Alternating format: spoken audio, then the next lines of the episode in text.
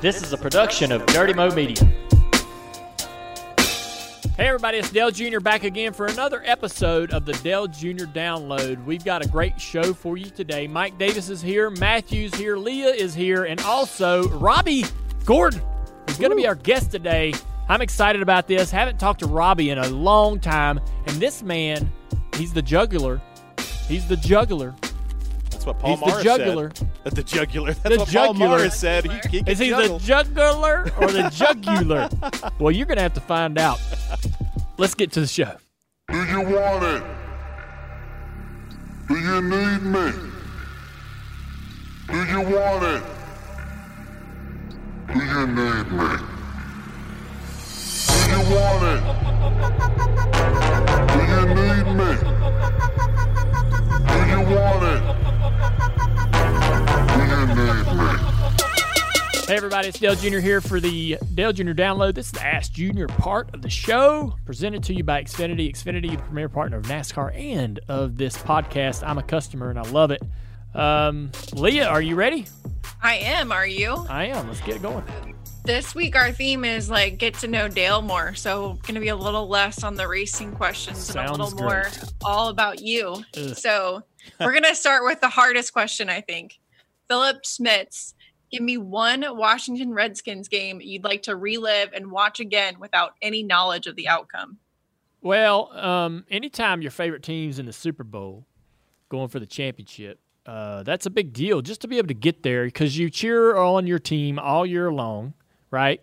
And only a couple get to go to that final game. And only the fans of those two teams really get to enjoy that that emotion of having your team make the big dance. So reliving any game that they were in the Super Bowl would would mean the world to me. I didn't really get I was too young to totally understand what was happening in the in the 1982 Super Bowl against Miami. I would be kind of reliving that for the first time. I was so young and that's when I was really becoming a fan, but I didn't quite I've watched the game since on a DVD and did not remember it the way that it was. Like it's funny cuz you're 8 or whatever, right? And so I watched it recently over the last like 3 years and I was like, "Oh man, that was way different than I remember it." The other games, blowouts against the Broncos, uh, the big comeback with Doug Williams, yeah, uh, those are great moments. You know, anytime your team wins that wins the big game, it's it's it's uh, you never forget it. It's been decades, and uh, they're still big moments for me personally. And when you're invested in a team, you you don't forget. You know the proudest days. So, any of the Super Bowls, any of them, pick one. All right, our next question coming from our friends at Xfinity Racing. Where do you actually keep the 15 most popular driver trophies? Are they all lined up in one shelf or various places? Do you put one in each room of the house? Yeah, all of them are here at Junior Motorsports. All of them, uh, except for maybe one. I think one might be at the Hall of Fame. They created a sort of this. They created this little exhibit uh, when we retired. Uh, there's a bunch of uniforms, trophies, and, and I think one of them's over there. But the rest of them are all here. I I, I know. I've I've literally had the same thought in my head maybe several months ago, and I walked through the whole building going, "Are they all here?" Like, uh, let me see. Because I'll be honest with you, I have. Uh, I, I'm pretty sure. So y'all remember a couple uh, months ago? I don't know how long ago it was, but Kasey Kahne took a picture in front of his trophy case, and he had built this giant trophy case. And I think Kyle Busch has one very similar, and it's just full of trophies. And I was like, man, I want to do that. And you know why? It's because I don't know where they are. I don't know where all my stuff's at. Really? And honestly, like I'm, I bet that there's some missing pieces. I got trophies just laying in my basement that I, I, I they need. I need a, a shelf that holds them all. All 26 Cup trophies, all the most popular drivers, all the Xfinity trophies, and I would love to do that to be able to understand what I'm missing and find out where that stuff where it a spreadsheet. yeah, like man, where is everything? It's all over the place. I got trophies here. I got trophies all over my property. Some over at the Hall of Fame. I don't know if I don't know if I have all of them. Um, goodness, imagine if you were like Harvick or any of those guys or or Denny with 40, 50 wins. Jeez. Um, I couldn't imagine one. What do you do with all? I don't. And I would. I I think the anxiety and, and concern of where they all might be, or maybe one's missing. I don't know. Next question coming from Tyler Mollenkopf, I think. Yeah, good Sorry, job. Tyler. Good job. Good effort. Good effort. um, what is his go-to cocktail so I can make Oh. everyone juniors at our camp? So my go-to cocktail. So this is how you do it. You get a uh, what is the styrofoam cup? Twelve ounce Uh, yeah. or Let's, sixteen? Yeah, tw- probably 16. What's a sundrop can? Twelve. Okay, so I think take a 16 or 14 ounce. It's got to be more. Take like a 16 ounce uh, styrofoam cup. Yep. All right, a solo cup's not going to be big enough. Oh, I know where you're going with this. Pour the whole sun drop in there, Mm-hmm. and then you take a little um, airplane bottle Jim Beam Mm-hmm. and pour that in there. Go get the airplane bottle size bib Jim Beam. That way you don't have to do any measuring. Yep. Perfect. One airplane bottle Jim Beam, one can of sun drop. That's my Jimmy drop. Jimmy, that Brad drop. taught me that one. Yeah, so good. I mean, I, like drink that. beer s- exclusively, but if I'm gonna ever have liquor, that's pretty much it. I don't drink anything else. I don't drink other. I don't have another. Well, I do like a margarita with salt. Oh, I do like that, but I can't drink many of those, buddy. I drink one, maybe two, and that's it. I got to go back to the beer. It's a long. It's a slippery slope. Okay, would you? John wants to know if you would rather have an average steak or an unbelievable cheeseburger. Unbelievable cheeseburger. Yeah. Um, yeah, I um unplug what uh, steak and cheeseburger and plug anything in. You're going with the unbelievable, right? When yeah, it comes Yeah. to food, agreed. you're never going to take the average, would you? Average Ah. ice cream or unbelievable asparagus. You might take the ice cream. yeah. Or bacon. take the And any bacon. You kind of got to make be- the average really a good thing, something that's good even when it's average, and take the unbelievable and make it like some bad Brussels sprouts or something average like that, right? bacon. Average bacon versus a filet mignon, or No. or a ribeye. What? Average. Where are you going? Average bacon. No, you're tri- you're tripping this all up. Average bacon, unbelievable Brussels sprouts. Which one? So you, met, now you got a little thought into it. Bacon. all I'm the way, taking dude. Brussels sprouts. I love might too. Sprouts. I might too. Really? Yeah, if they're kind of I love if they're kind of Brussels sprouts. are My favorite. if they're kind of candied a little bit, Yep, you know, bacon and whiskey in your Brussels sprouts. What? Yeah. Whiskey? bacon and whiskey. Yep, Okay. a little bit. Yeah, Well, wait Yeah. a minute. If Brussels sprouts is going up against average bacon, you can't have bacon in the unbelievable Brussels sprouts. Yeah. Oh, but that's but that's the that's the recipe. Come I on. know, but you can't. Not in this battle. No. Can't happen. All right, maybe some Parmesan cheese or something. That'd probably be Yeah. good too. All right.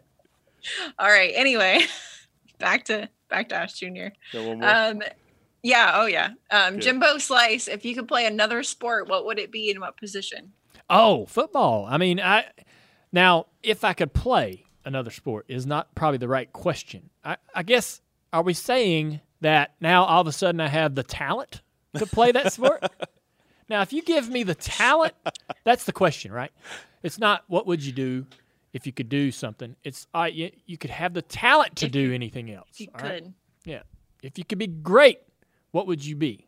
Um, I would be a football player in the NFL. And I imagine, out of ignorance, I would probably choose like free safety, something. I don't know, you know, I, which would be wrong. If I had the talent, I should choose quarterback, running back, wide receiver, right? Playmaker. I know there's playmakers on defense, but, you know, I want to score some touchdowns, right? I want to be on the regular end of receive uh, getting them touchdowns, dancing. So probably running back, right? Jerome Bettis. I like the fact what you said, free safety, because you got that judgment. well, and, and, I'm know, ignorant to the positions, uh, really what their roles are, right? I mean, I know some, Yeah. right? But I'm a fan. Uh, that's let's stop. Play right, enough Madden let's you know. stop right there. I don't know nothing about understanding defenses and offenses, so I always say, yeah, I want to be a safety because it sounds like you know you kind of get the freelance a little bit, right? And the free safety, they call it free safety, right? Does that mean he really doesn't have an exact exact uh, responsibility, so he can kind of uh, maneuver around and kind of make you know make make judgment on the fly as he's out there? somewhat. Probably not. I'm probably completely wrong. So maybe I should choose running back if I had the talent, right? Matt, if you had the talent to be anything in any sport, what would you do? In uh, just football? No. Or, oh, in I any said sport? any sport. Oh, damn. Listen to me. Uh, if- if other than racing, I would be a hockey player. What position? I'd probably play uh, left wing, and I'd probably have a lot of penalty minutes. Okay. You will be aggressive. I, I'm Knocking a them dirty, over. ass, you know what? in- be dirty. Sports. All right. So I, I think it'd be cool to be running back in the NFL. Very talented. You know, if you could just make yourself, you know, when you go into uh, Madden and you make your own player. Oh yeah, and you And you're name like- yourself. Yeah. Yeah, I'm a six three uh, running back, Number to 51. 255 pounds, and I run a 420. um, that's what we're talking about here. I've All done right. it. Do you want one more question? Sure. All right. Last question coming from Sean Cunningham. If you could have the chance to race at a track from the Lost Speedways uh, season one, which track would you choose? Well, race it? Yeah. Metrolina. Metrolina because of the connection to my family. Its location close to where I grew up here in Charlotte, and um, you know they just people had such great things. I know this is the same for every track in this in this in the show. People had such great things to say about Metrolina. Like, oh man, the the the, the clay was perfect, smooth as glass. Da, da, da, da, right? Yeah, I think it'd be cool to to resurrect, bring it back.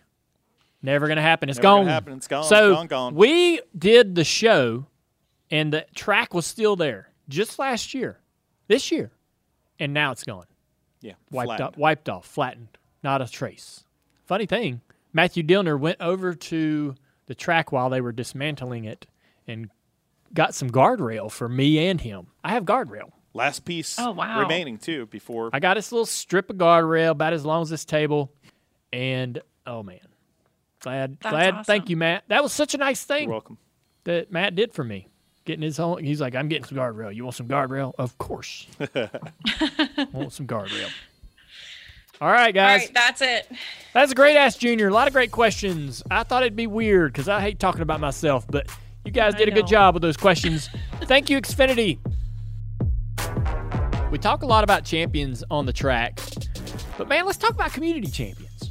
Yeah, we're talking about folks who win at helping each other, helping others all year long, and our partner Xfinity is saluting them with the Comcast Community Champion of the Year program. Oh, yeah.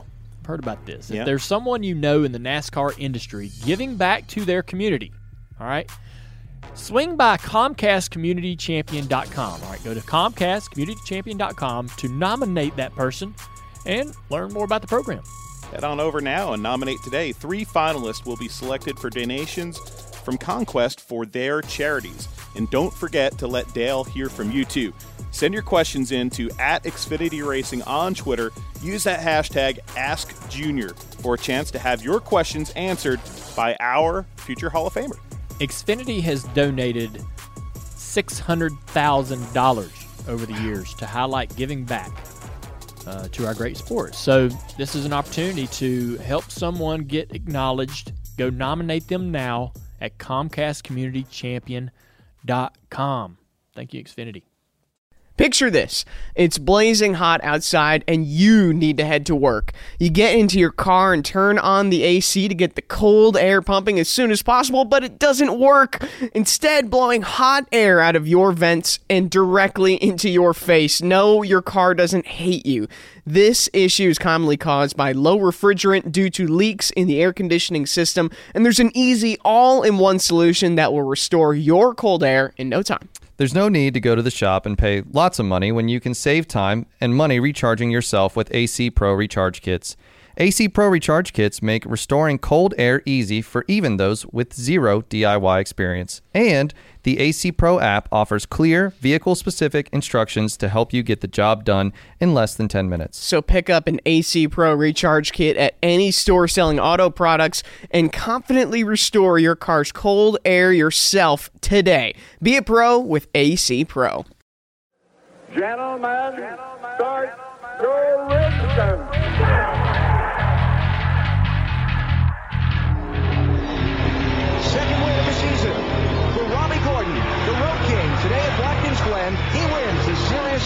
Radio at the Glen.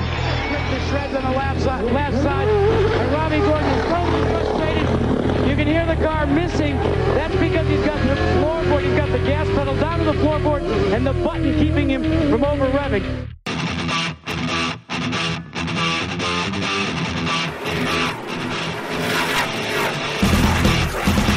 Gordon said perhaps you should be embarrassed if you won this race in this fashion. I, I remember Jeff Gordon wrecking someone to win a race before, so I'm not embarrassed. I'm very proud to be driving the Lowe's car. Take it easy, baby. We're doing good. Take it easy. And uh, Dale Earnhardt Jr. bumped Robby Gordon, and then after the race, Robby Gordon retaliated. Take it easy, baby. Meantime, the usual suspects. The cream has risen to the top here in Boost Mobile Super Trucks. Morris, Brabham, and Gordon.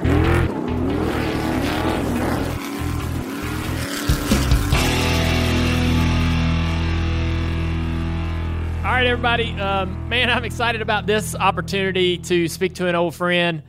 Uh, and a lot of people have actually been asking for Robby to come on the show. So, Robby Gordon is on the Dale Jr. download today. Uh, we're talking to Robby. Where are you at, Robby? I'm uh, currently in Charlotte at the facility where we used to run the NASCAR. So, I'm just down on the 7745. What is in that building? What is in that building? Wow. Um, there's trophy trucks, 15 stadium super trucks, as the other 12 are over in Australia currently. Uh, there's probably 10 to 15 UTVs in some form of uh, construction. You're looking out the back there. Uh, he moved the camera over so you can look in there. Uh, we do all of our engineering here. Uh, we do a lot of the prototype machine stuff. And then we've got a new manufacturing facility that we're associated with that is uh, just massive. It's about 7 million square feet where we're building the UTVs. So, is that all that you are doing these days? I mean, does that encompass pretty much everything you're involved in? Is there more going on in your life than that? Well, there's a lot of good stuff going on. Obviously, it's um, you know, COVID is, has been very interesting. You know, uh, with the racing program, it basically puts that uh, Stadium Super Truck in park. Um, you know, we haven't raced a Stadium Super Truck in eight months, except for the first race that we kicked off in Adelaide, Australia, with the trucks that uh, Paul Morris has over there. Yeah, so I, we had Paul on the show just a, a, a couple weeks ago, and um, I was really interested in how you guys, how that Stadium Super Truck deal worked because I knew that he had to have some of your trucks, but I didn't know if they stayed over there. And I know that your season kind of you're you're not you don't have an Australian series or an American series. It's all one series. Like where you start in Australia and you come to America and you're kind of racing all over the country. Is that um, is that right? That's correct, isn't it? Yeah, 2020 uh, we had a we had a really killer program put together. We had uh, eight races with Stadium. I'm sorry, V8 supercars. So we were going to run eight rounds of V8 supercar with those trucks. Five of those rounds would be the World Championship. Three would be an additional championship over in Australia.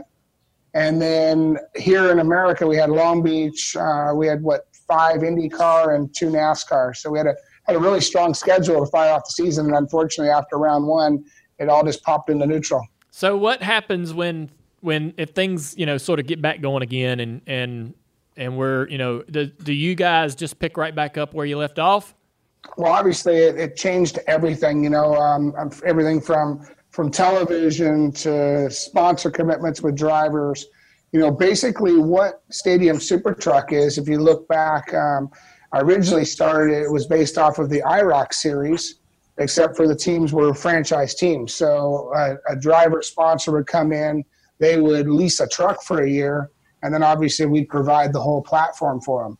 Uh, you know, throughout my NASCAR career, I learned of things that we needed to do to be able to make decisions fast, to be able to make good decisions where we could market and promote. And then in the merchandise and the license side of things, if we had all the trucks and all the stuff, it really opened up a, an easy game for us. You know how hard it is to to get 30 or 43 drivers or, or, or owners to to work together and be able to figure out marketing programs. Everybody's trying to position themselves just a little ahead of the next and it's uh, really hard to do that. So when I started Stadium Super Truck, I just kind of reinvented the whole package, um, you know, all the way down to the cars. You know, NASCAR's talking about coming out with a modular car. Well, that's nothing new. In 2013, these stadium trucks are completely modular.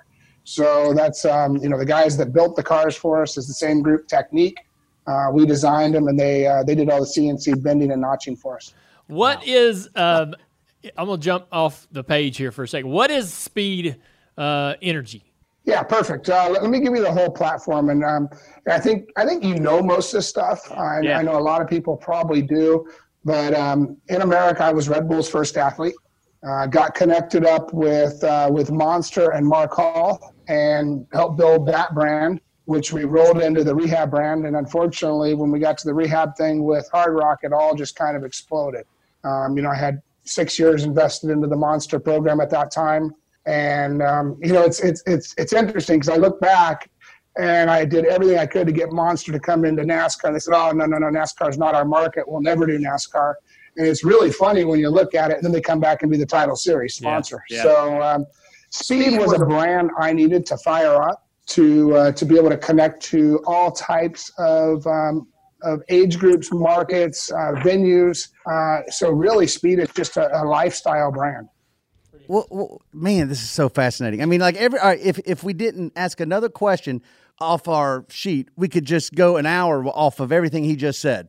What is driving this, Robby? You you have just laid in front of us what would take us three years to do, and it feels like it's probably a couple of weeks uh, of just stuff that goes into your mind. I, I, what is what is your end goal, and then what are you doing to like the logistics of everything you just said blows my mind just trying to contemplate how you orchestrate all that. So start off with what is driving this? What is your end goal? All right. So end goal, uh, obviously, you know, if you look at the the brands that we've been associated with over the years, I think that's probably the first place to start. I was connected with Mark and Brian Simo back in the beginning of, of Spy and No Fear. You know, those are two two of my buddies that we grew up there in California together. And if you look at where that brand went, you know, I was always fortunate enough to be a, a marketing guy, fabricator that could happen to drive a race car too. And the race car was just one piece of the whole puzzle, and it allowed us to get um, obviously a, a, name, a brand, an association, and uh, and all forms of motorsport. You know, if you look at where we where we've been over the years, from NASCAR, IndyCar, um, Dakar Rally, Baja, um, 24 Hours Daytona. We've won the 24 four times. Had really, really good um, good opportunities throughout my whole career, and been able to build a pretty good brand when I first saw you come around, I'd watched you in the IndyCar and so forth, and everybody know who knew who you were. And I remember when you came into the Cup Series, I had no idea that you sort of had this drive behind, you know, behind the race car driver. I didn't know that you had this entrepreneur sort of uh, go get it, make it happen mentality. And like Mike says, I think you juggle a lot of different things at once. Uh, is that always been the case? Has that sort of something that spiraled from your driving career um, as you were creating relationships with new sponsors and so forth throughout dri- throughout your driving career? Were, was this entrepreneur there when you were you know 15, 20 years old? Well, you know, I, I started, um, you know, my dad was, we came from a, a, a middle class family. Um, you know, my dad worked and worked every day of his life all the way to the end. Uh, your father was the one that actually convinced me to come NASCAR racing. Just so you know, um, between uh, Felix Sabates and your father, after uh, finishing second, I rocked two years in a row to Mark Martin and having some great battles with your dad. He's like, "You need to come NASCAR racing." And uh, so, Where did you know, that I- I- conversation I, blame take your dad for some of this. Where did that conversation take place? Uh, well, multiple times, obviously over the phone, but after it, it, it really started after the IROC race at Daytona when I pushed your dad to the win. Um, you know, we were we had a, a Come on, great battle there, and I mean, I don't think anybody expect an IndyCar driver to come in and be competitive with the NASCAR guys, but over all the years of it, I think there was just two of us that were able to come and, and really run at the front of the field and and contend for wins. You know, I finished second in the championship both years, unfortunately, to Mark Martin. He won them those years. Um, but you know, we um, we had fun. It was good, and I learned the draft right away, and it, you know, we caught on and, and had some some great battles. You know, I that's the IROC thing is really what's brought me back to Stadium Super Trucks. I when all the trucks are the same and everybody compete, it really comes into a driver game instead of an engineering car game. And uh, you know the, the the good drivers normally pop up, and, and when you see situations like this, and if you look at my little buddy Sheldon Creed, who's been my protege for the last you know let's go back seven eight years. When he was 16 years old, you know he started with our Stadium Super Trucks and went through the whole program, and now he's you know winning truck races, which is really cool. So when did the idea to become a businessman? When did that happen for you though? Because I, you know, I always when you came in as a race car driver in the Cup Series, even in IndyCar, I didn't know about you. I don't know what you might have had as far as um, business opportunities. You know, we're all looking to create profitable business opportunities for ourselves, and you seem to be extremely proactive in that, more so than most people that I know that are in this type of situation.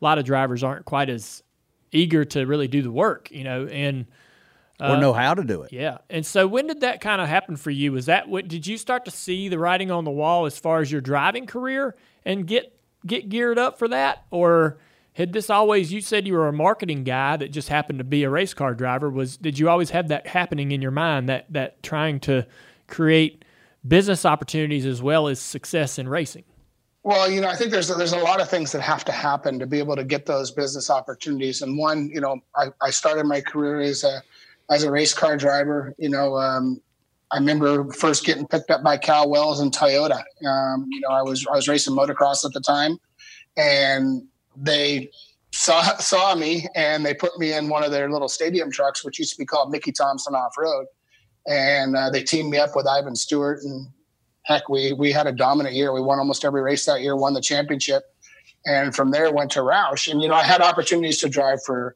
for Roush, Childress, AJ Foyt, um, Ganassi, uh, you know, Derrick Walker, Cal Wells, PPI. Probably been at some of the best race teams over over the whole time. And everybody always wondered, why didn't you stay there? Why didn't you just become a race car driver? Well, to be honest, right now, I'd be a 50 year old retired race car driver wondering what I'm going to do. And, you know, I remember the day telling Richard Childress that I was going to go back and run my own, you know, NASCAR team. And he looked at me like I had three eyes. Uh, you know, at the time we had Jim Beam. You know, we brought Cingular Wireless over to Richard Childress.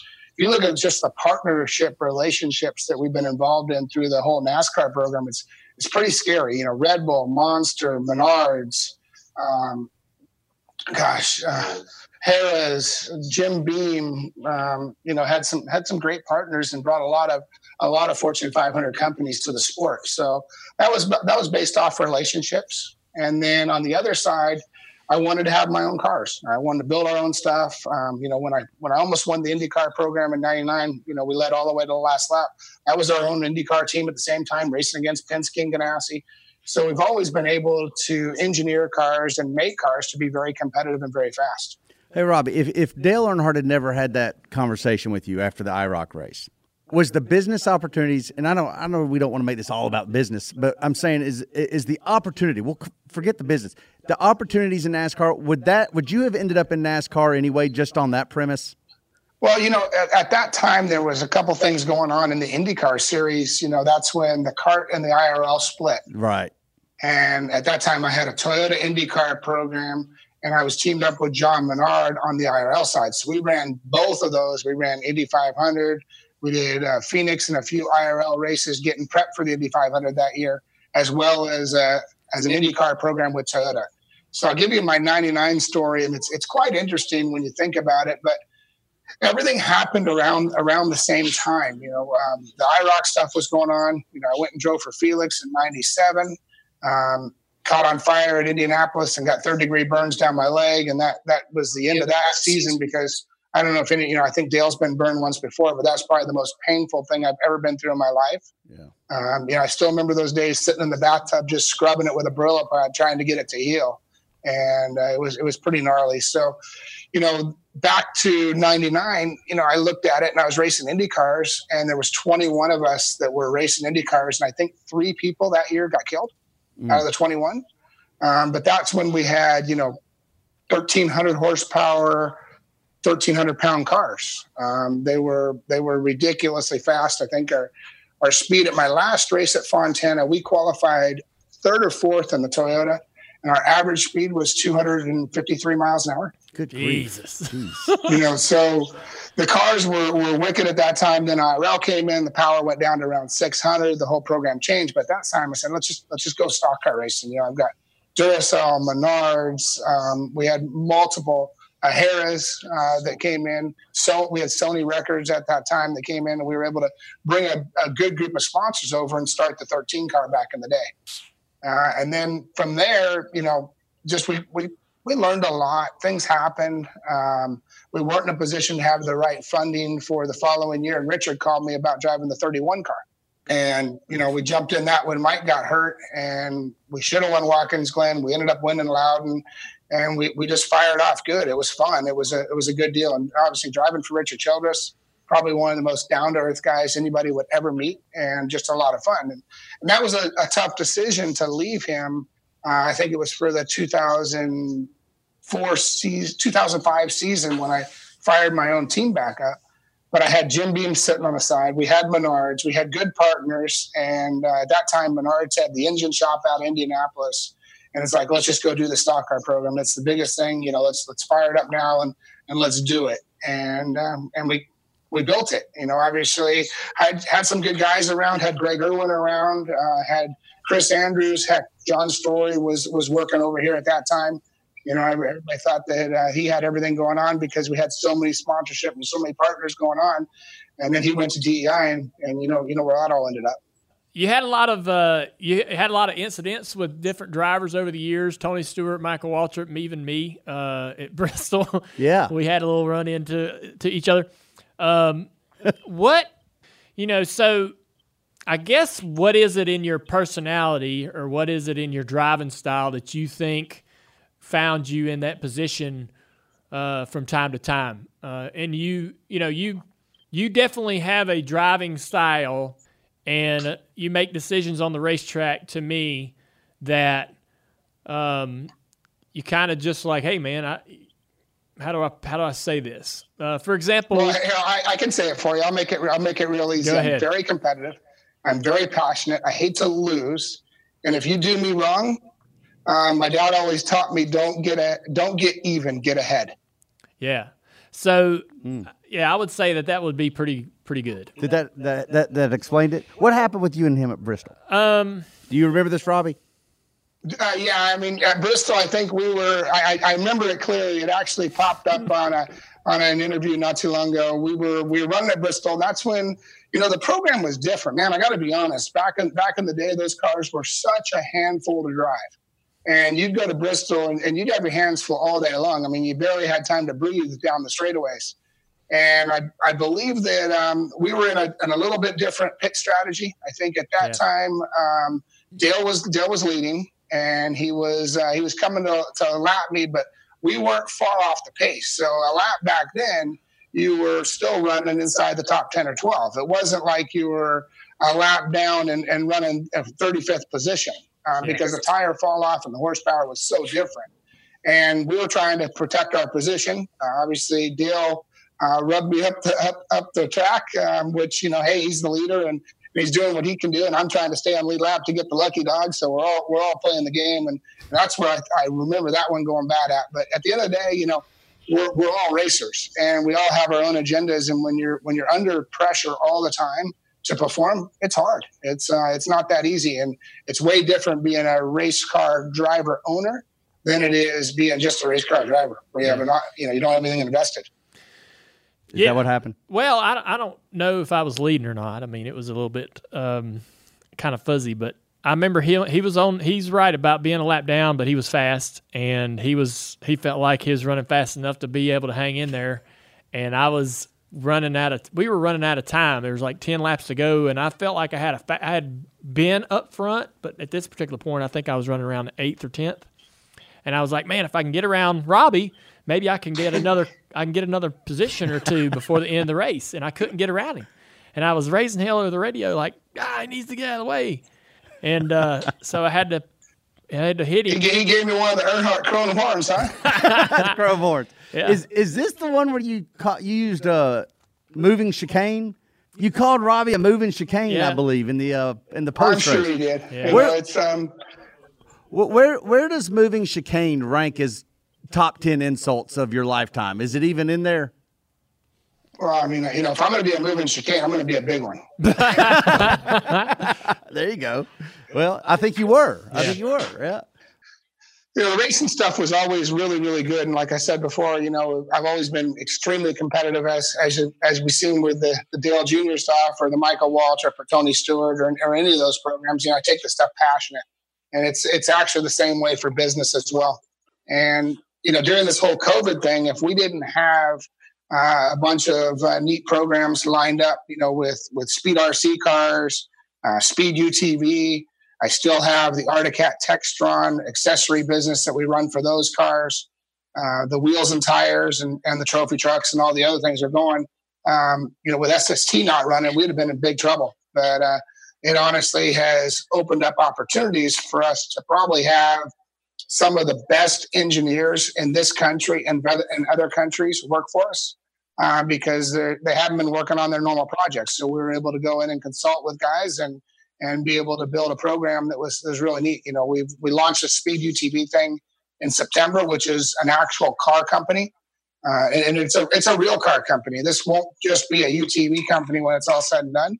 Uh, it'll turn into to other cars as well, uh, especially in the off road industry. And as we've seen, the off road industry has has boomed during COVID. People have been doing more outside stuff, more camping, more riding, uh, more more off road adventure stuff. I know you got friends over there at Bass Pro, and you know a bunch of our cars have been selling over there as well. So, um, with all that going on, I mean, do you do any? Do you do you do any driving yourself anymore, or what's your drive? Where's your driving career at right now?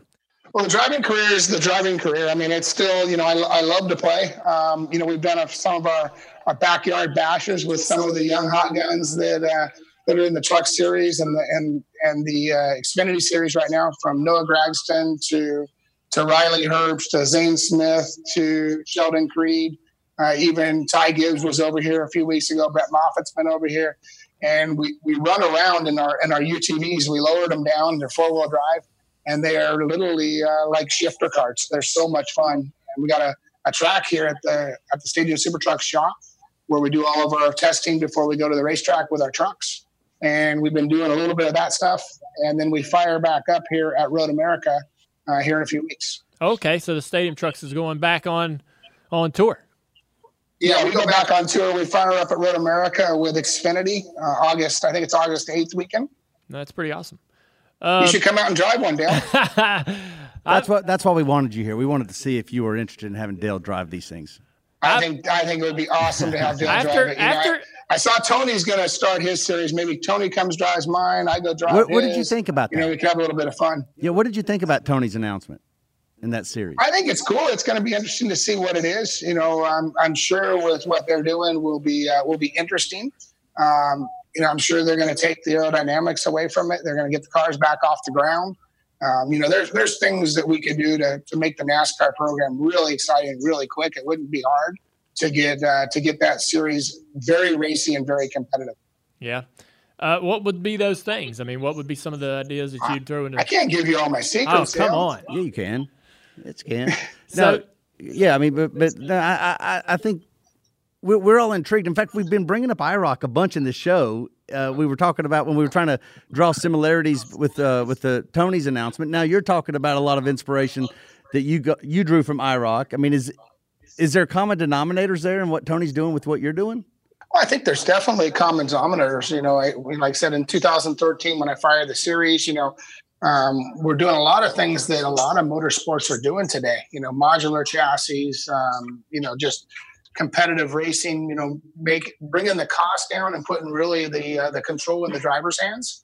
And that's uh, that's something that, that we've been focusing on for a long time, as well as competitive races. And you know, I look at this this market, and everybody uh, kind of will, will scratch their head at this one. But when I raced NASCAR, and that series can grow to what it's grown to. Obviously, the racing's big, but the car market is smaller than the truck market.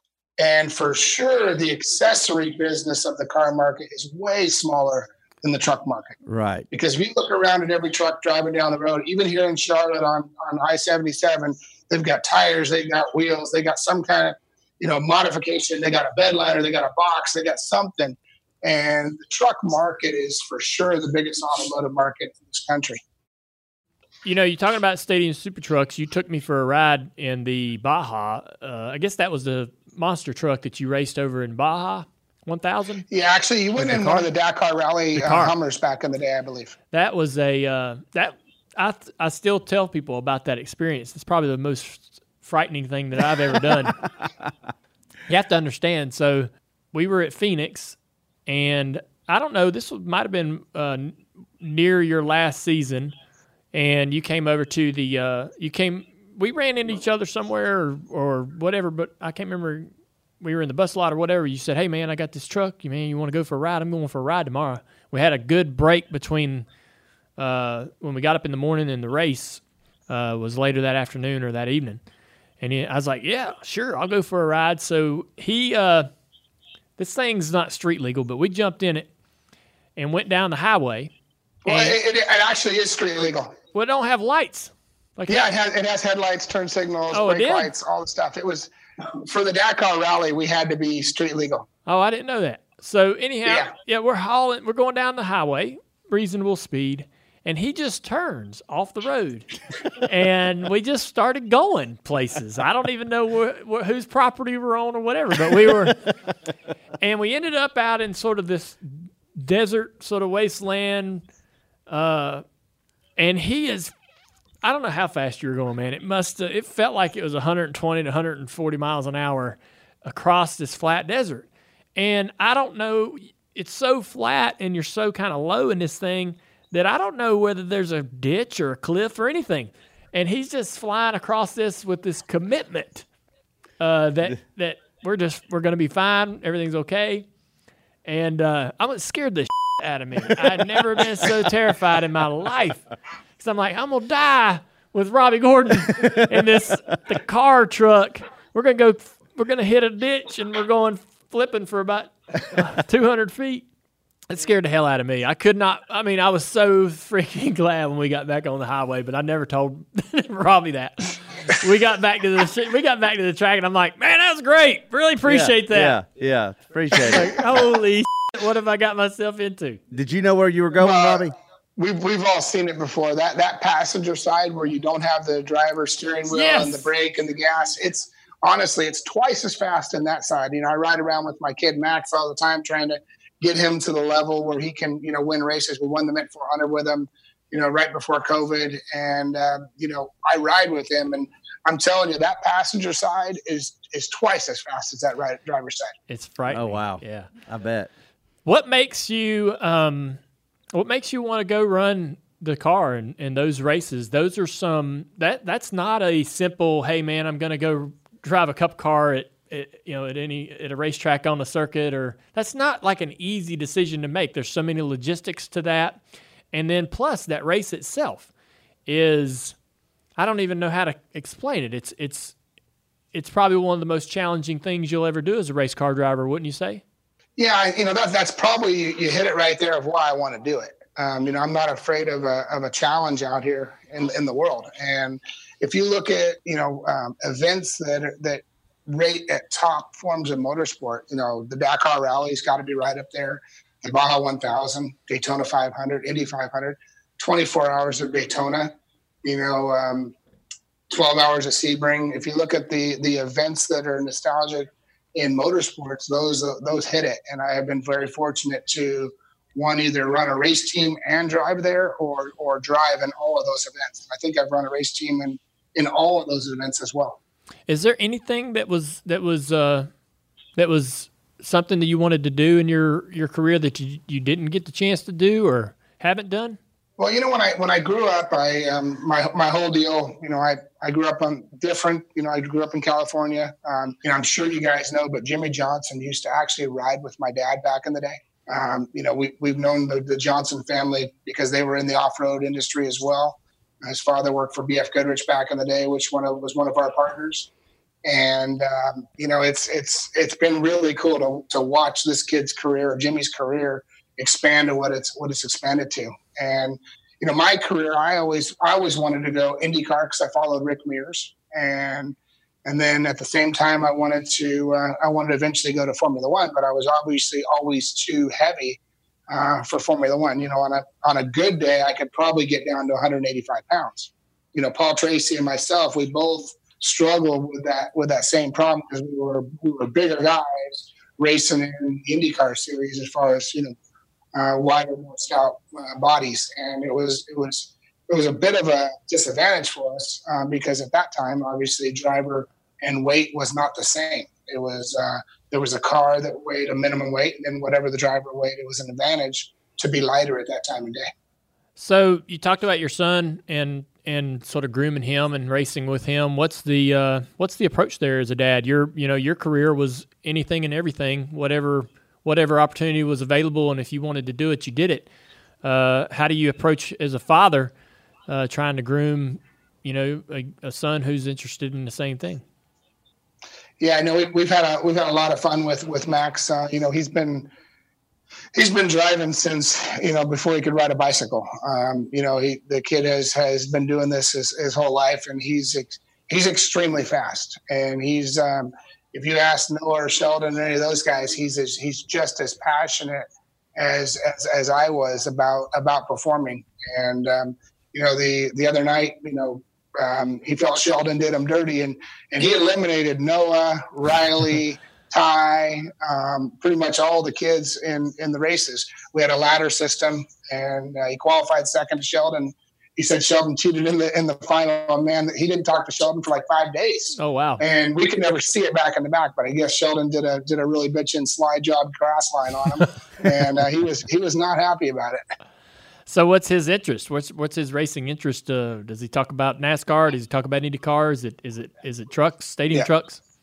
Well, you know, I think um, his interest will will first uh, be a lot based on on where our business interest goes here in the near future. Right now, it's uh, it's UTV, and you know, I know a lot of you guys are going to say UTV. What's that?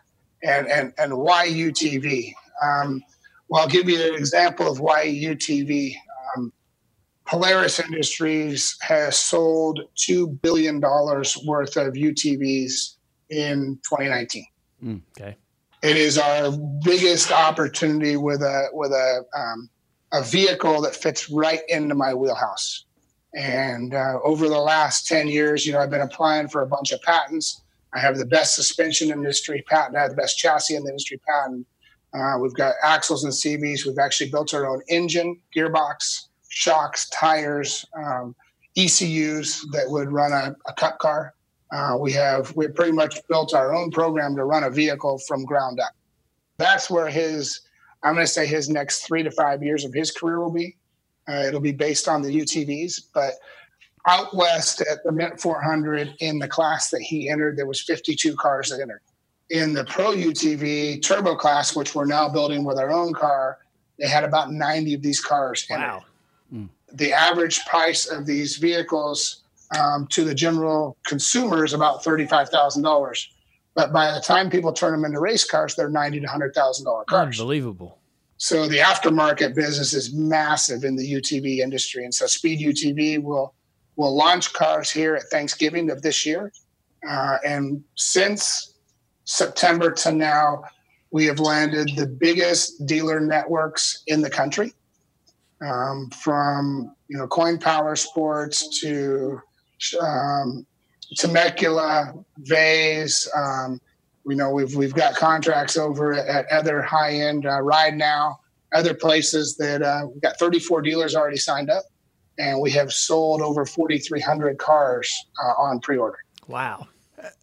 How big is the team that is helping you with all this? I'm I'm really concerned, uh, uh, curious about how you're able to juggle. In the words of Paul Morris, that he was what would Paul call him, the juggler. Yeah. And and now I'm understanding why you would acquire that nickname because I don't know how you have enough time in the day to do all what you're doing. Well, you know, I think there's uh, there's, there's certain things when it comes to the team. Um, you know, our factory, uh, they've got 1,600 employees. Okay. Yeah. Uh, it's seven million square feet. Seven million square feet. That's insane. Yeah. uh, and we can manufacture anything we want to make. We've got uh, factories. I got I got a, a, a group we're working with, but but it's it is it is my company. I have a partner. I have two partners in the company, and um, basically, you know, we went down and and got a got a, a bank loan and and fired it off. And this thing is uh, this thing is going, and it's. Uh, it's set up as a Delaware corporation. It'll be a, it'll be another uh, little rock star business and the UT and the RC car thing has been off the hook as well. Um, I don't know if you've seen my RC cars, but Tell us know, about that. Yeah. So Speed RC is a car, and I'm gonna go. I'm, I'm gonna have someone grab one for you. but it's something that we launched. Uh, we started working on it in 2018, and we launched them at Christmas of 2019. It was something that we couldn't keep them in stock. Uh, we way underestimated what our RC car brand would be, and it's it's all because of the other businesses that we're involved in. You know, the kids know what Stadium Super Truck is.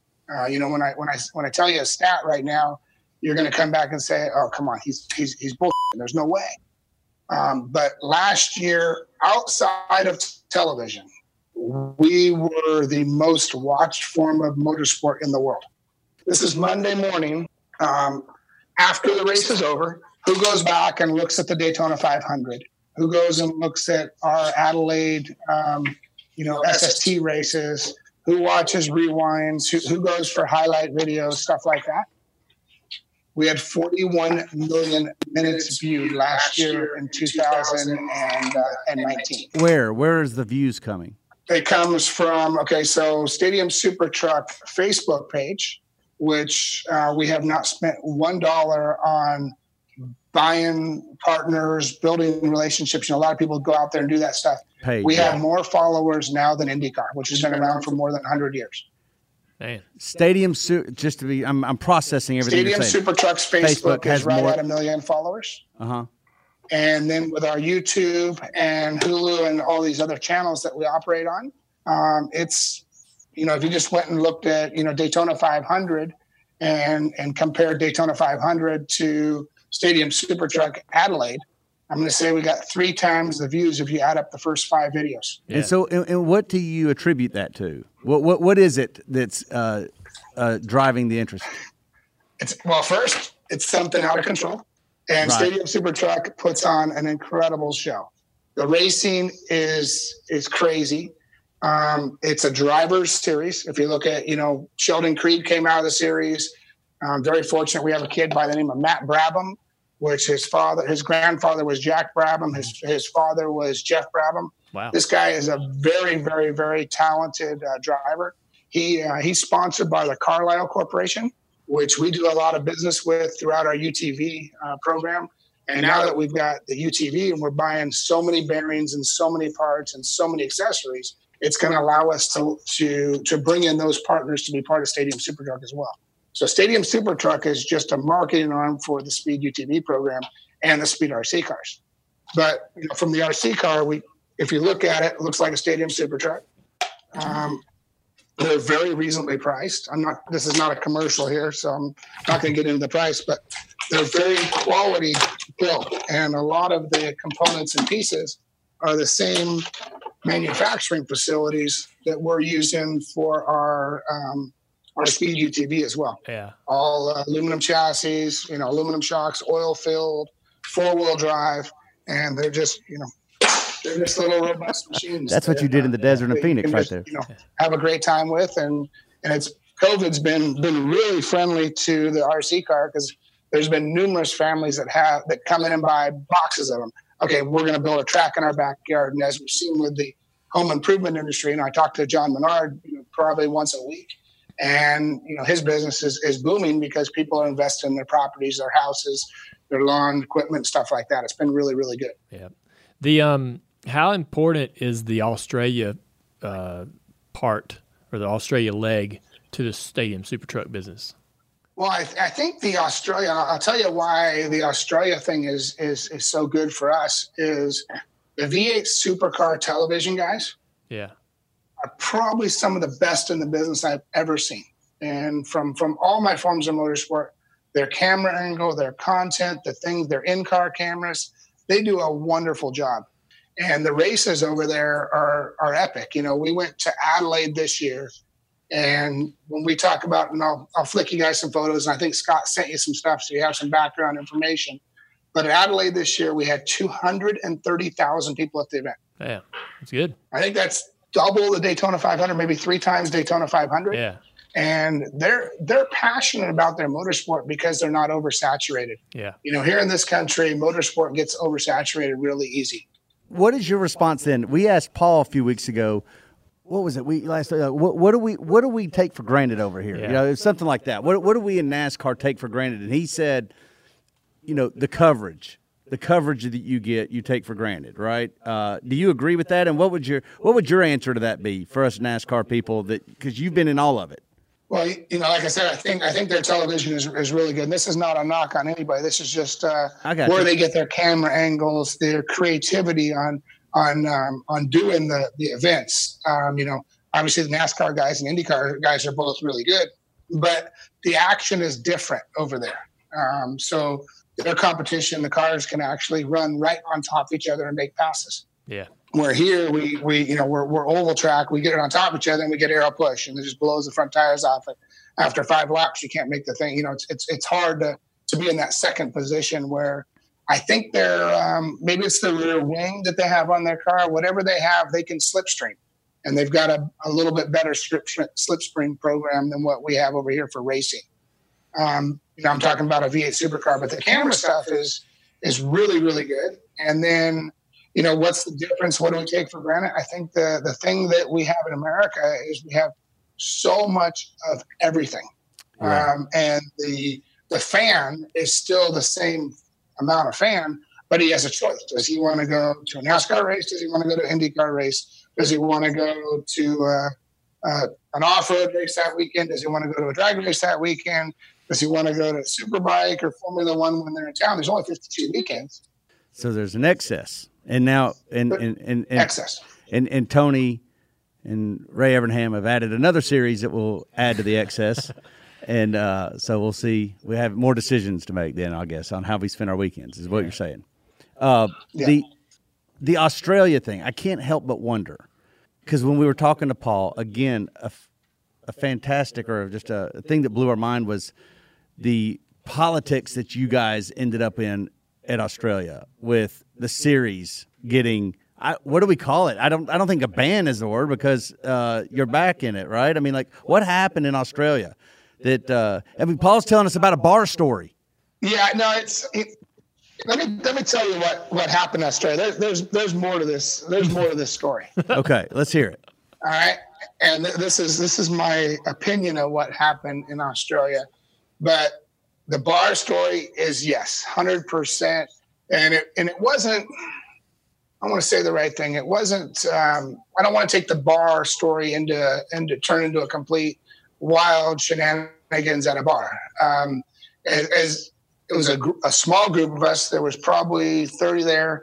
The owner um, invited us from the track. Hey, you know, come on over. You know, I'll buy you guys dinner. I'm like, all right, cool. And he's like, um, you know, just you throw a tag out and um, and tell people, you know, that that your guys are going to be there. So I did more than that through the through a normal Instagram post out, as well as said, hey, I'll I'll load up an SST and I'll bring it there. So they brought it on a rollback, and obviously the more people showed up, which was a good thing. That's that's the whole idea. And at the end, everybody wanted to hear the truck. We had security guards um, that were there, and when we went to go load it onto the trailer, obviously I jump in the thing. It was it was uh, a Matt Brabham truck, and um, I jump in it, and I, you know security guards. One goes on one side of the street, one goes on the other, blocks traffic. We we whip a couple doughies, which is uh, which is just not not a big deal. I mean, uh, I, I still remember launching the Speed Energy brand and driving around Charlotte trying to get a speeding ticket. Drove a NASCAR through Charlotte the whole time, downtown, down 77, everywhere. 80, 90, 100 miles an hour. Never got a speeding ticket, never got pulled over. No kidding. I do a donut in in Australia that um, by the next morning has 1.5 million views, and uh, the police show up 30 hours after the incident to to um, to obviously detain me and have a have a, a, a business conversation. And so, how did that end up? Yeah. How was that tied right, so- into the to the series? Because All right, so Australia has a um, has a hooning um, law, uh, like like we do in America. But as you've seen all these loader cars and drift cars around, um, it's gotten to an excess in Australia because they are massive motorheads over there. They love to work on their cars. They love to do things, and so they have a hooning law. And basically, At the end of the day, obviously, I had to do had to pay my fine, had to do my community stuff. Um, but then the series, uh, which was CAMS at the time, um, they said, "Oh, you know, you you've you've exposed us," and it all came down to the same thing that we always talk about: followers and views.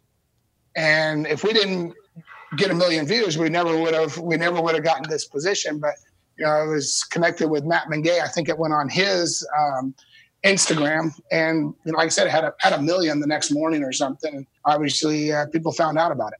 Gotcha. But isn't that a good thing? Are people, vo- I mean, Uh, like, I think it's a I think it's a great thing. The problem was it, it really was um, was difficult for the series, but there was there was more than just the donuts that happened um, at the the race weekend um, before that one. We had a, a massive crash on the front straightaway, oh, I got and one of our wheels came off. Oh, I got you. Okay. So then, so the wheel came off. We got very fortunate. It hit a bridge and stopped there. Um, we had to go through a whole process of manufacturing, and we ended up making forged wheels. Uh, they were cast wheels at the time, and we had to do a testing process. So the donut and the wheels were the two things that got us kicked out. But everybody always focuses on the uh, on the donuts Yeah. which which is typical. You know, we find one little piece and we're gonna say, okay, that's what we're gonna run with. Yeah. And the other side was Stadium Super Truck was in was in the position we were, we were literally stealing the fans. I mean, at the same time. And so when Stadium Super Truck went away for our wheels, their attendance went down, and their fans were rebelling. Bring Stadium Super Truck, bring Stadium Super Truck back. So between the fans um, rooting for us and cheering for us, and us remanufacturing wheels, we fired back up at Adelaide this year, and they had one of their biggest crowds uh, in 2020. So it was, it was a good deal. Fantastic. Do you think that you'll increase your ac- activity over there in Australia? Will that, s- if your series, as your series grows, will you include more races in that? Well, you know, we, we don't do just Australia. You know, we've done South America, we do uh, Asia. Yeah. I had a program with Chevrolet last year where we did four events in uh, all throughout of Asia, and uh, it's it's you know it was a, it was part of their truck promotion over in um, in Asia. Yeah. And so Stadium Super Truck was the was the lead. And you know what we would do at those events was more Ken Block style stuff. You know, I don't know if you you've seen, but sure. we can. These trucks are are amazing. I mean, they they three wheel like crazy. We can two wheel them like a bicycle, and they will jump a football field like it's no big deal. That's insane. Awesome. You know, Paul had, had told us, uh, you know, Dale Jr. We were really just inquiring about Stadium Super Trucks. We just it was fascinating to learn about them, and and Dale Dale was like, well, how much of this stuff is uh, not scripted? I don't remember what the word it was, but but, but Choreographed, cho- cho- scripted, chore- is it, yeah, yeah, yeah. And and and Paul But said, that's that's that one. You you, you poked the bear, Dale, on that one. I? Um, is that right? you know, I, I got to be honest. You you you, you kind of caught me off guard there, and that just shows you how people really don't even understand what we're doing. But we wanted to know. and we we we need to explain it more so that people understand. So, Stadium Super Truck. Imagine it when I started it in 2013. I started as franchises there's a whole business side of this whole thing that was put together as well, where a race team or a sponsor doesn't have to worry about a race shop because at the end of the day, nobody cares about anything but what happens on that racetrack. mm-hmm. It's true. I mean, Yeah. the most exciting thing happens on the racetrack. And unfortunately, all of motorsports seems to be focusing on something different. And that hardcore fan wants to watch what's happening on that racetrack. Okay, so let me answer some. Let me sort of spell this out as as I'm understanding it. The Stadium Super Truck is a, a series where you, as the owner of the series, really are in charge of the of the cars, of the equipment, the trucks. You are going to supply that truck to the franchise. The franchise is the driver and the and the sponsor. They're going to come to you and say, "Hey, man, we're going to pay for this truck for the year. My guy's going to, you know, my driver's going to drive it, and all they need to worry about is just being at the racetrack. And they don't have to take the truck home. They don't work on the truck at home or none of that. That's all supplied for them. How do you? Uh, so, which is a great model. How do you handle the competitiveness of the drivers and their desire to have an at least equal truck, or or how do you handle that? Because people want to make their trucks better, or people say their truck might not be good as the next truck. How do you handle that disagreement? I, I love that. So you, know, you you hit it spot on, and you know, we have done this, and, and if you ever get a chance to talk to Sheldon one of these times, we have pulled the body off of his truck numerous times. Uh, and, and when I mean pulled the body off, the body can come on and off these trucks in about two minutes. Literally, Yeah. switch them. If you think your truck's bad, no problem. You want we'll switch trucks. wow. This is a driver's game. It is not a truck game. It's not an engineering game. It is a performance of who is the best talented athlete out there. And the reason the reason why I was wondering if it, any of it was scripted or choreographed was because of the startup cost for something like that must be pretty tremendous. And I was just wondering if there was any sort of maybe it's not scripted as far as who wins, who runs second, third, and fourth, but there may be a mention beforehand of hey, let's not destroy anything today because we're trying to get this thing off the ground. But that's obviously not the case. Well, I'm, I'm, I'm glad you said that. Um, you know, that's that is that is um, part of the thing that we've been going back and forth for a long time. And since I started the series, uh, there is no crash damage charges. What? So the cost is the cost. So what No hap- crash damage. All right. So what ha- what do you do with a guy that tears up a couple trucks? What do you? What's your conversation with him? we, we have conversations, but normally, you know, I now on the other side, I don't manage the competition side of the race itself. Yeah. So I hire USAC to do that for me. Oh. And that way it takes me out of it. I supply the vehicles, the trucks, the in-car cameras, uh, the technicians, all the stuff, including the decals, the body work, everything else. And I, I literally hand that off to Jason Smith over at USAC, and he worries about the competition side of it, which removes us from that.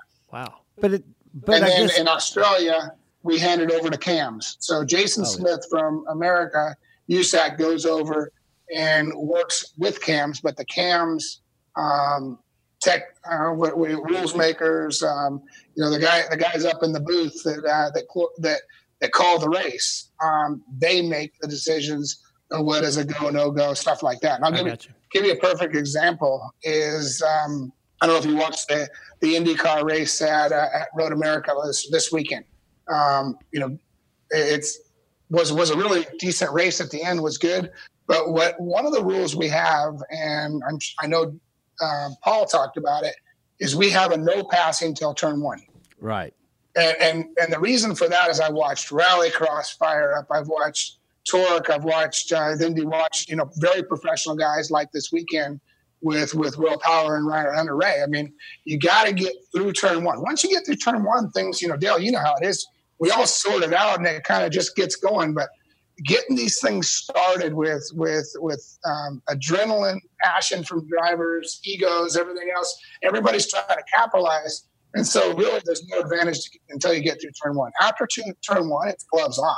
Um, and the draft, like at Road America, when we head to Road America, that second place truck will be 10 miles an hour, or actually the third place truck will be 10 miles an hour faster than the lead truck down the straightaway. The draft is incredible. So how many trucks do you start? What's the most you'll start? Well, X Games was the most that we ever started before. Uh, and we fired off 24 trucks at X Games.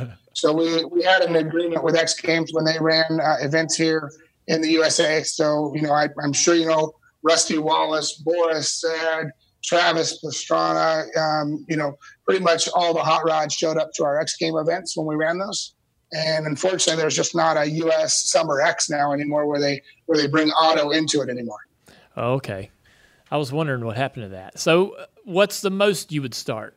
Is your series We grows could, to um, build more trucks? I own 36 of these trucks. Okay. So we have 36 running trucks. Uh, currently, there's 12 of them at uh, at Norwell. I don't know if you've Yes. been to Norwell before, Yes, but sir. Paul has an awesome facility over there with a track, and it works very similar to my place in Charlotte. You know, he's got machine shop fabrication. He can do everything we can do, but we can also just take them right out the back door and go drive them in, on our own property. We don't have to put them in a semi and go to the racetrack. We don't have any of that setup stuff. And the same thing when we go to an event. You know, we roll up to an event, and and it sounds crazy, but that car could come out of the trailer, and you could take it to the start line. There's there's no there's no tech because tech happened at the shop before you got there. Yeah. We eliminate a lot of the stuff that w- that really doesn't matter. But what about after a race? Well, h- how, how much are you having to do to a truck after a race before you go race it again? Well, you know, like I said, when I when I designed the Stadium Super Trucks, I made it modular, and that was based off my experience with NASCAR. It's something that that I wanted to make it where it was easy. So literally at the back of the cab, it unbolts, and at the front, at the bottom of the A post, the front end on bolts.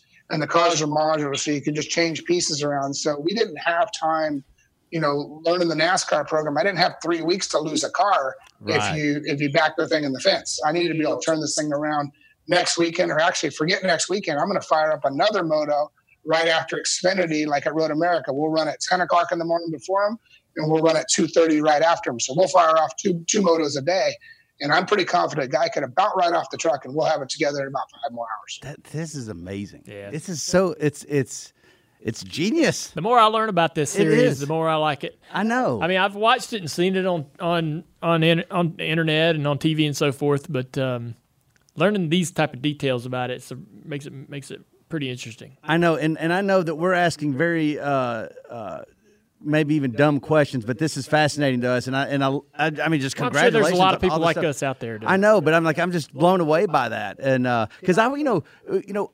If you go on YouTube, man, they have some gnarly wrecks, Yeah. right? I mean, like you know, they're rolling. th- th- There's some gnarly wrecks, and I'm just uh, the, the how that's paid for and how that's turned around so quick is fascinating to me, and and you just explained it. What does a franchise cost for a season?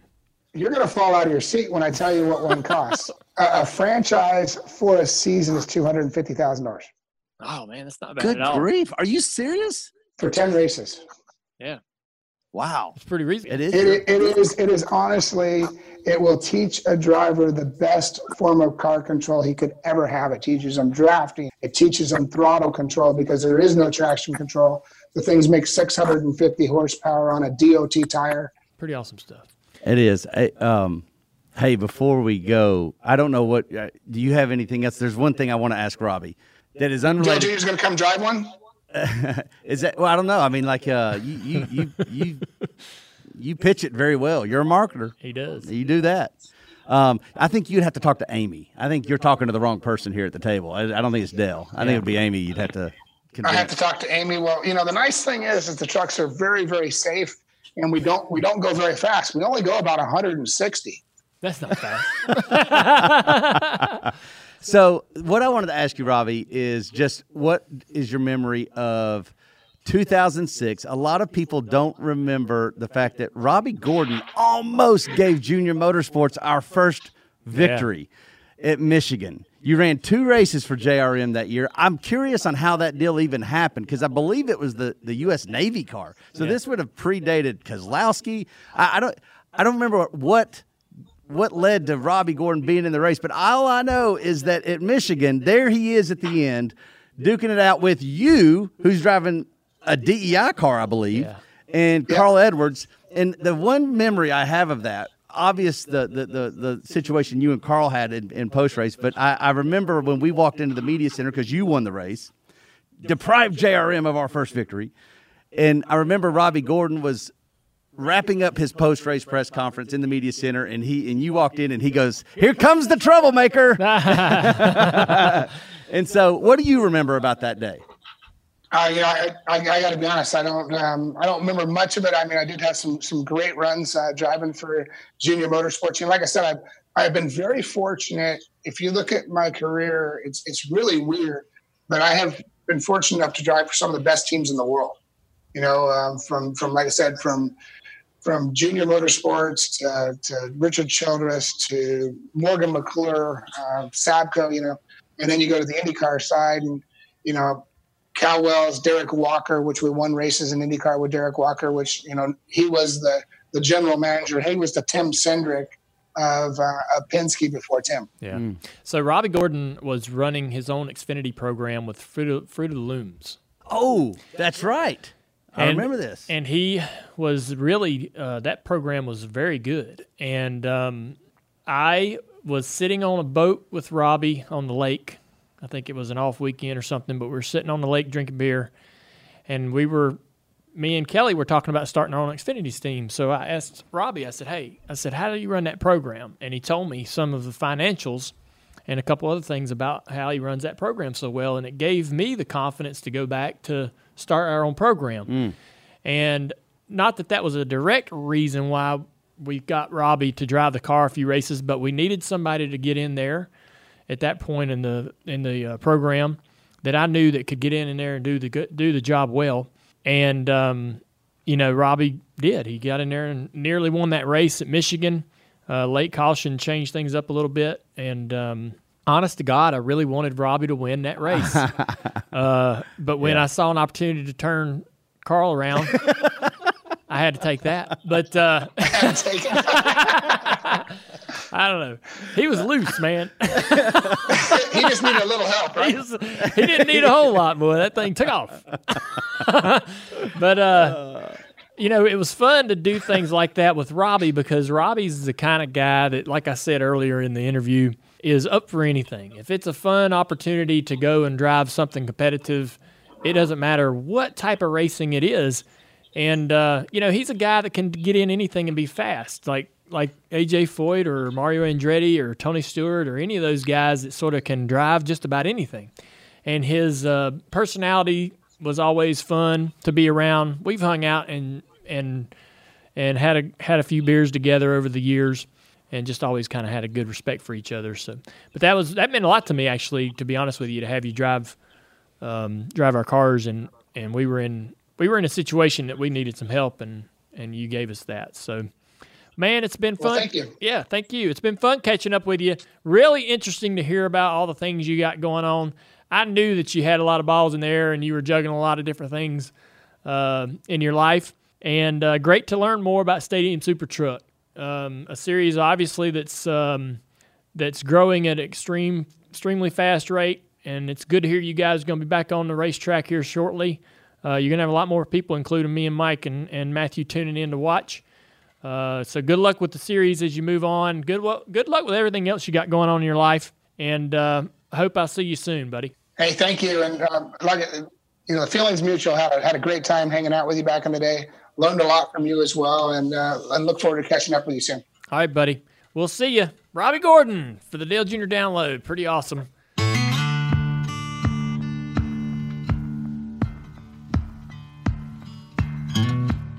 You know how much I love history? We have a segment most weeks called Odd History. We have a TV show about history, Lost Speedways. Valvoline, man, they are a huge part of racing history. Let's learn a little bit about that. Let's get deeper. We've told many times the story of Valvoline inventing motor oil. They invented racing oil. It's a fact. They were in the first ever race in America. How significant is that? Significant enough to learn more about that race. It's the first race. It's the first race. it's called the Chicago Times Herald Race, and it was in 1895. It was an event to promote new automobile industry, sponsored by a newspaper. Yeah.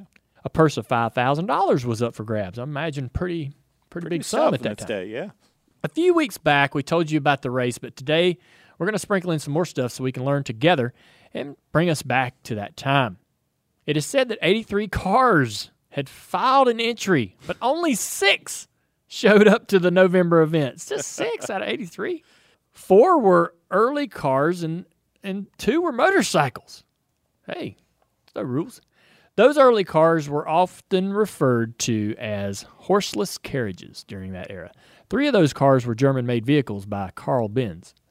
An early test of a Benz wagon, operated by Oscar Mueller and his sons at the Washington Park racetrack, had them pinned as the early favorites. Each vehicle had a handler, which is the driver, and an umpire. The umpire would ensure fairness and that the course was covered with no shortcuts. like a like a referee riding along in You the car. got a NASCAR official driving with you, Dale. Frank Duryea took the win. You believe that? Yeah, Frank Duryea. What more can you tell me, Matthew? Well, Frank was 36 years old, and uh, he entered that race and operated his four-wheeled machine.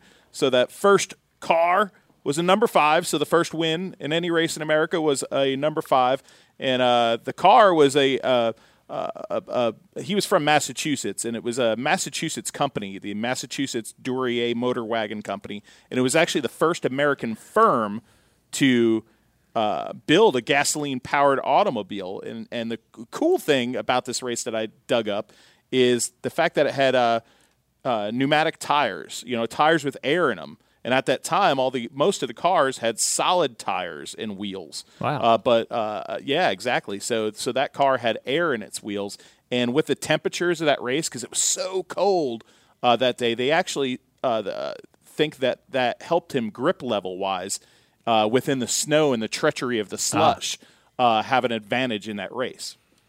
I was curious as to what what may have propelled him to win because we learned that Duryea took the lead somewhere in the final stretch.